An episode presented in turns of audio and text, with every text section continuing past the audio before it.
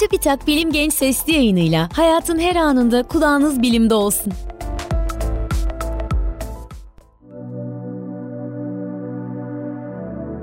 Gençler merhaba, ben Levent Kurnaz.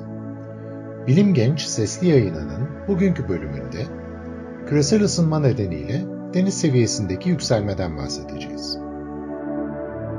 Antarktika, dünyanın en güneydeki kıtasıdır.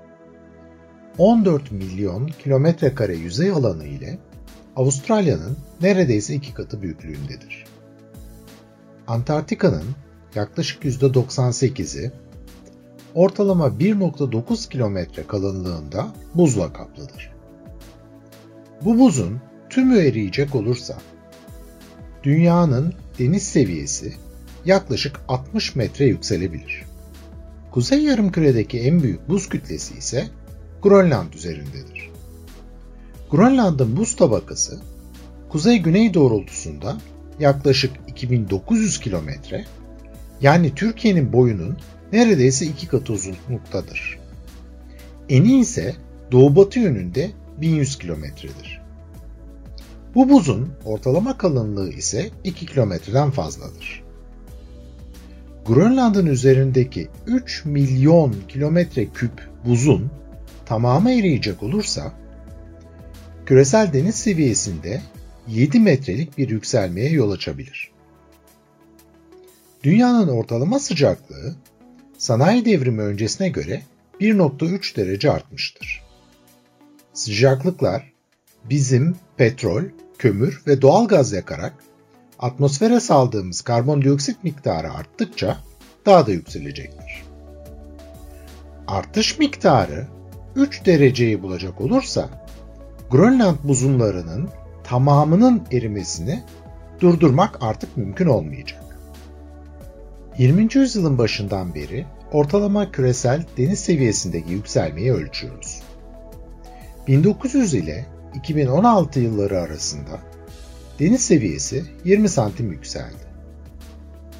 Uydu ile yapılan radar ölçümlerinden toplanan daha kesin veriler 1993'ten 2017'ye kadar 7,5 santimlik hızlanan bir yükselişi ortaya koymakta. Bu yükselişe okyanusların ısınan sularının genleşmesi %42, Himalayalar gibi ılıman bölgelerdeki buzulların erimesi %21, Grönland'ın erimesi %15 ve Antarktika'nın erimesi de %8 katkıda bulunmuştur. İklim bilimciler artışın 21. yüzyılda artan sıcaklıklarla birlikte daha da hızlanmasını bekliyorlar. Okyanusların ortalama derinliği 3 kilometre olduğundan suyun sıcaklığındaki her 1 derece artış deniz seviyesini 63 santim arttıracak bir genleşmeye neden olur. Tüm bu unsurları topladığımız zaman buzullar eridiğinde deniz seviyesinin bugünkünden yaklaşık 70 ila 75 metre daha yüksek olacağını öngörebiliriz. Elbette bu yükselme bir anda olmayacak ve muhtemelen yüzlerce hatta binlerce yıl sürecek. Ancak biz dünyayı ısıtmaya devam ettiğimiz müddetçe bu buzların erimesi de kaçınılmaz. Dinozorların devrinde dünya bugünkünden daha sıcakken hiçbir yerde buz olmadığını ve kutuplarda bile palmiye ağaçlarının olduğunu unutmasak iyi olur. Bahsettiğimiz faktörler nedeniyle deniz seviyesi artan bir hızla yükseliyor. Ve bu da hem şimdi hem de gelecekte insan ve çevresi için büyük bir tehdit oluşturuyor. Bazı kıyı bölgeleri yükselen deniz seviyelerine, fırtınaların sıklığı ve yoğunluğundaki değişikliklere ve artan yağışlara karşı hassastır.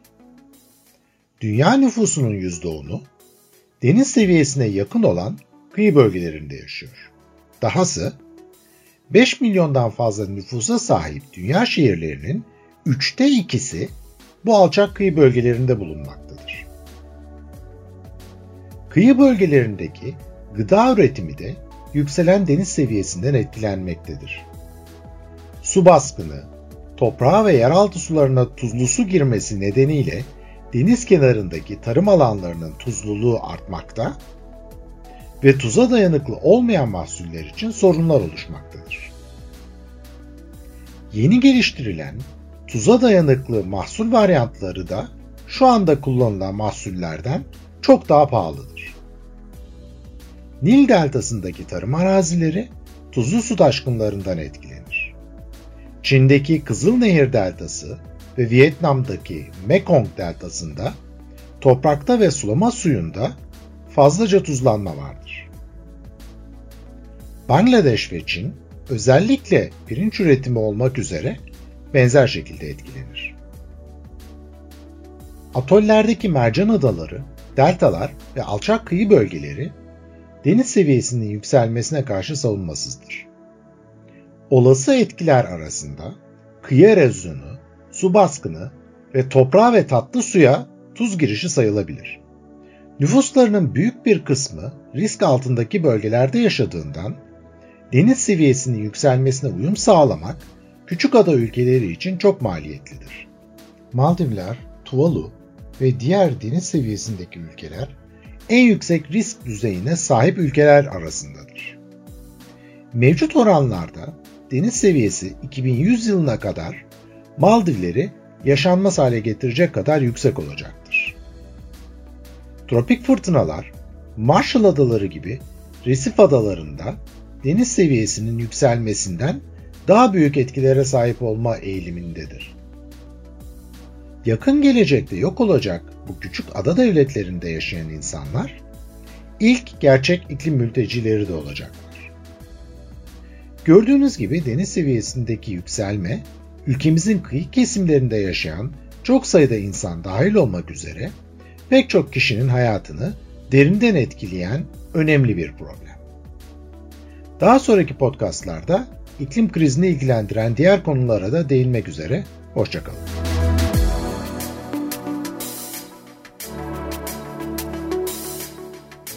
Bilim Genç sesli yayınlarını SoundCloud, Spotify, Google ve Apple Podcast kanallarımızdan takip edebilirsiniz.